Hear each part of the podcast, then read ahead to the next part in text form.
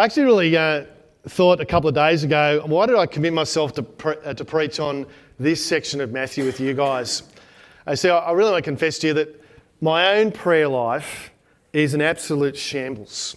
Uh, it's something I've I really struggle with. I know it's important, uh, but always I find it uphill work just to even get started. And no sooner do I, do I get started then you know I think about that oh that phone call I need to make or those that important email I need to reply to and oh what's this what's this text that's just come in uh, any any distraction uh, any, any anything will, will take me away from prayer okay so it's not that you know as a personality I have a concentration problem uh, if the cricket is on the television uh, Kathy can come in and, and try and talk to me. She can tell me that the house is burning down. I won't lose my focus for a moment. But something about it, when it comes to speaking with the Creator, the God of the universe, who sent His Son to die for me, any stray thought, any ministry matter, no matter how unimportant, any distraction trumps Him. Now, apart from anything else, I think that's a great sign that the, the evil one is at work when we go to pray, uh, that we are in a spiritual battle. That expends great efforts stopping us even getting started. And I think we ought to be mindful of that, especially as leaders. It should not surprise us that prayer will be a struggle for us. So let me be upfront at the beginning. I'm not an expert on prayer or on motives in ministry. But I can take you to someone who is. We can sit this morning and, tomorrow morning with the first disciples at the feet of Jesus at the workshop he conducts on prayer and ministry in Matthew 6. If you think about it, uh, I think it was the first church planters training conference, wasn't it? As these first disciples were, were prepared and equipped to go out.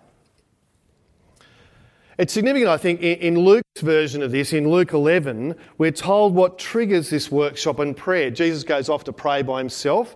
When he returns, the disciples ask, Teach us to pray. You know, this is the only time the disciples ever ask to be taught something. Uh, they never say, you know, Jesus, teach, teach us about evangelism, uh, teach us about crossing cultures, teach us how to lead an interactive Bible study. Of all the things he teaches them, this was the only elective they ever willingly signed up for. I take it for those who knew Jesus firsthand, something deeply impressed them about his prayer life. Uh, and you guys will know, in all four Gospels, the writers keep noticing the prayer life of Jesus how he turns from the crowd, hungry to be fed, desperate to be healed, all this pressing ministry to go off by himself to pray. Which is so unlike my ministry practice. Uh, maybe, maybe you're different, but when ministry is tough and busy for me, it doesn't drive me to pray more. Very often it has the opposite impact. But all the Gospels note how Jesus at the times of great crisis in his life, at the Garden of Gethsemane, even on the cross itself, we see him at prayer. But also, that request by the disciples, teach us to pray, it tells us that prayer, well, it's not something that's going to naturally happen for us. It's something that you have to be taught. Now, of course, we, we know, you know, that even the, the stumbling efforts of, you know, very newest of Christians will be something our heaven loves to hear. But to pray well will require careful instruction. It will require a willingness for us to learn and perhaps unlearn some things. And will take a great deal of practice and hard work. In fact, I hope you'll see even this morning as we look at these few verses, as sinful people, what happens naturally is we either avoid prayer entirely or we muck it up completely. We need Jesus to teach us. Now, of course, the, the first disciples are Jewish men. They, they knew lots of prayers. They had set prayers for meals, for bedtime, for the morning. Jesus will teach them not so much what to pray, they ask Jesus to teach them how to pray. Something quite different. Not so much a set of words, but an attitude, an approach to, to ministry and to their relationship with their, with their Heavenly Father. They want to know about His heart, His passion, and His hunger to pray.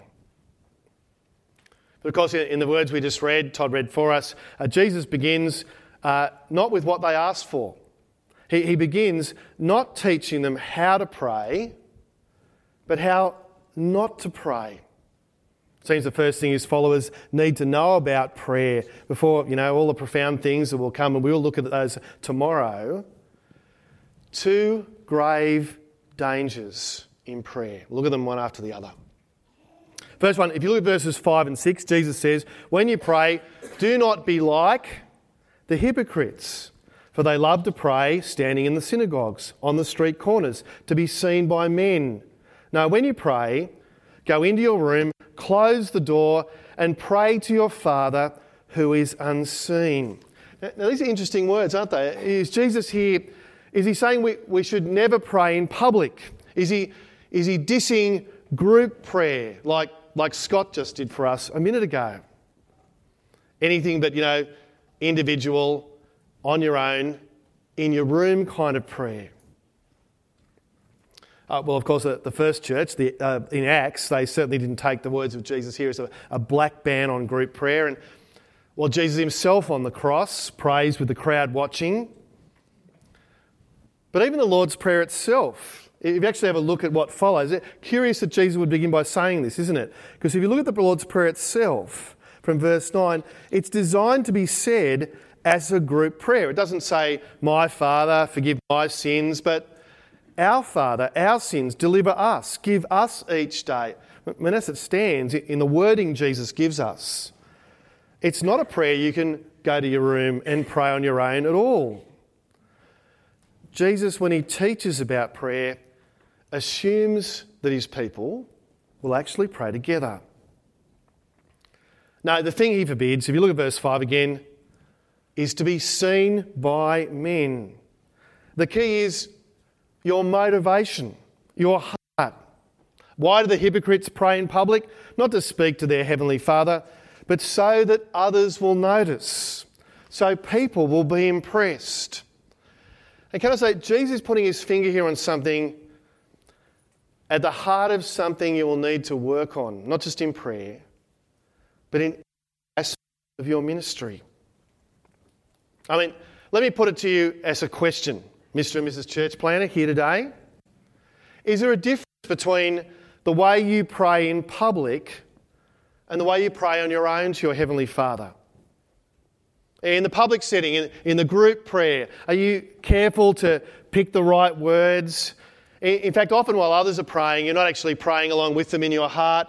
You're actually in your own mind, carefully crafting those profound things that you're going to pray because, well, after all, you're the church planter and, and Mrs. Church Planter.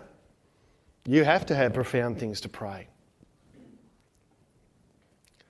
If there is a difference between your public and private prayer, whose opinion are you worried about when you pray? what people think or whether God will be pleased.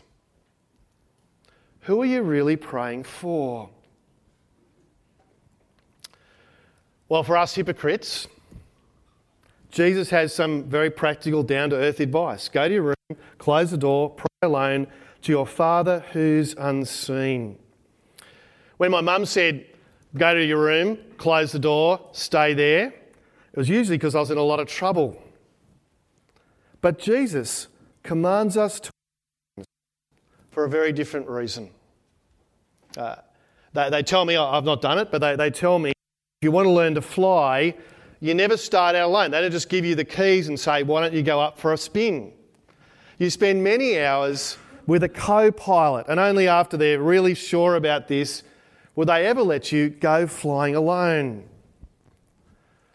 But Jesus tells us the best way to learn the right attitude to prayer, or relearn it, or keep working on it, is to go alone to your room and start speaking with God from our hearts and being real about it, without the distracting temptation of worrying what others think.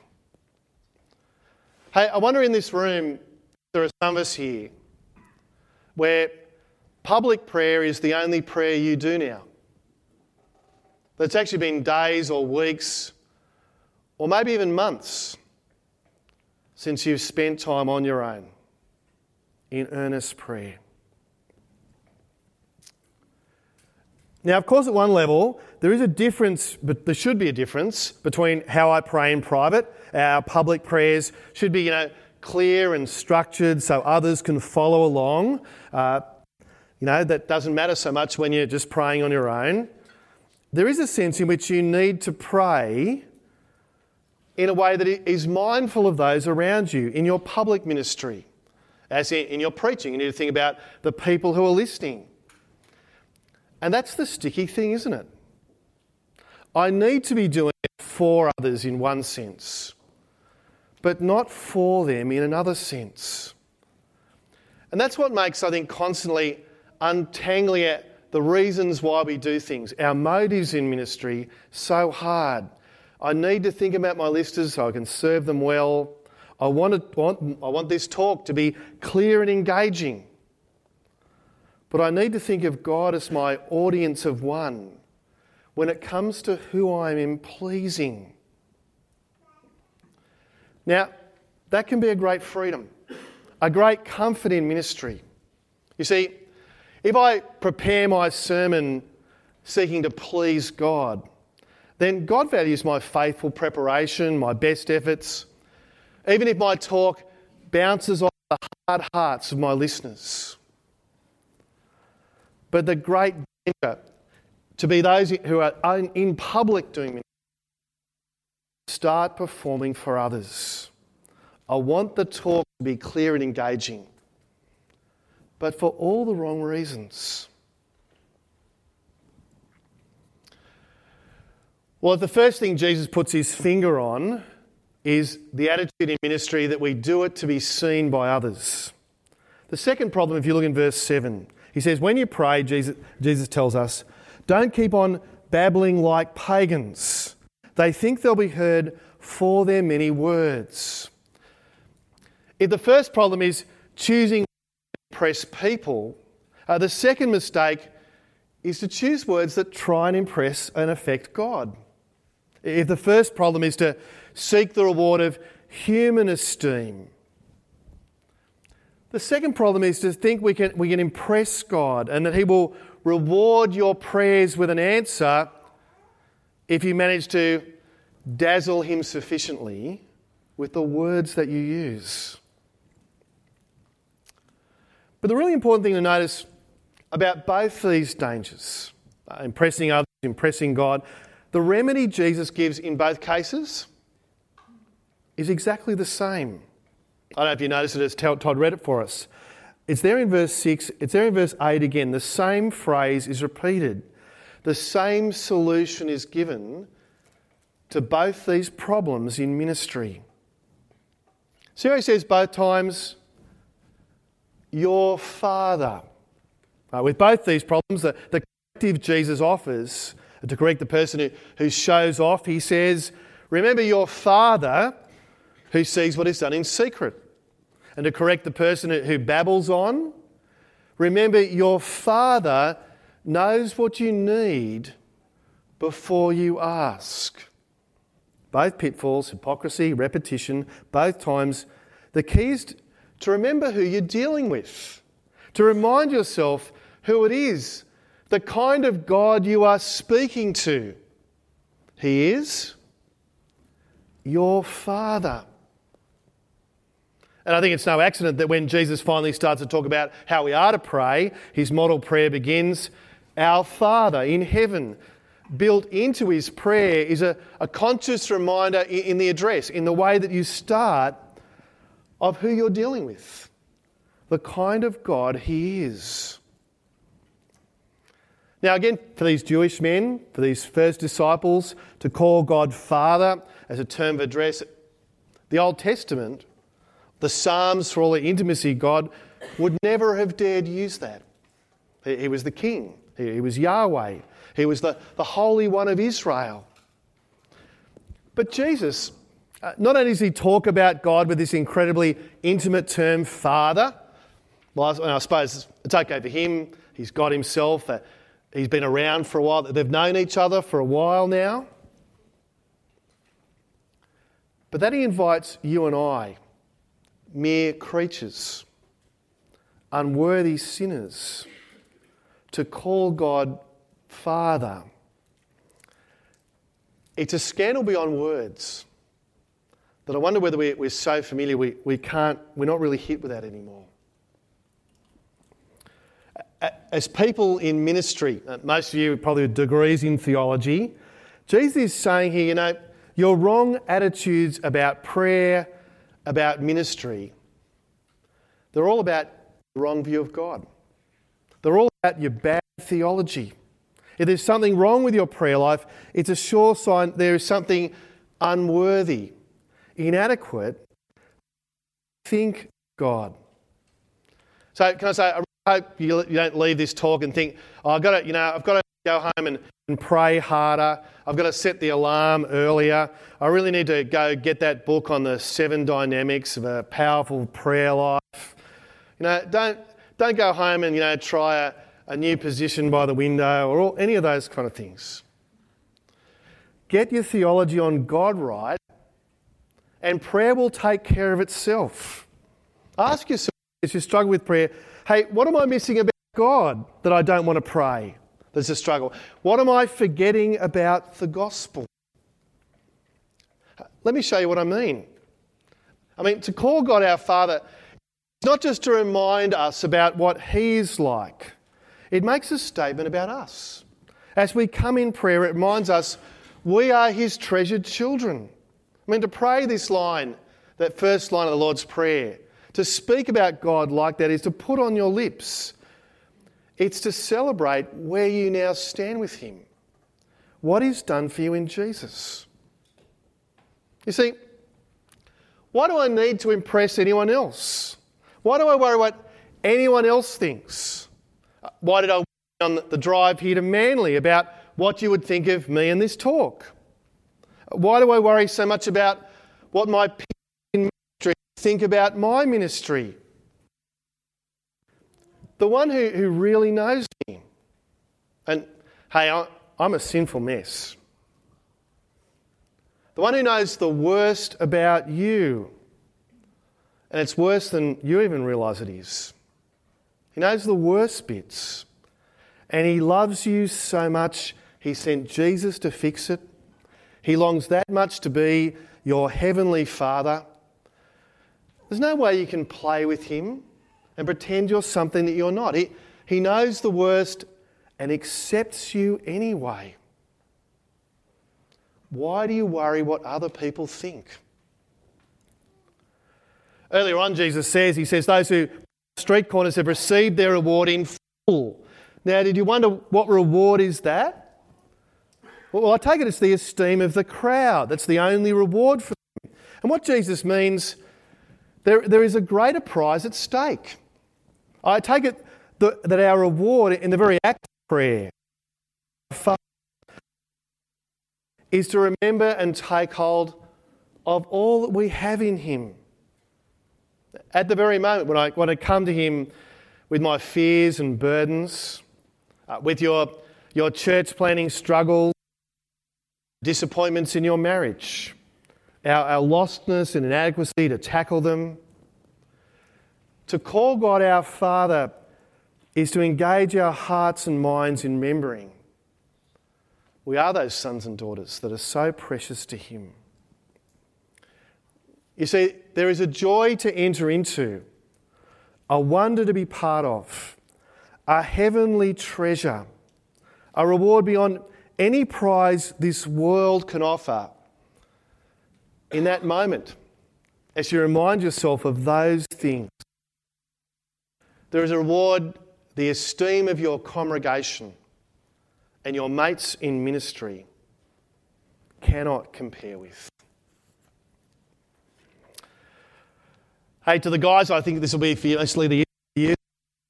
I, I know you don't say this out loud, but do you ever think, hey, if this works, I will be a success.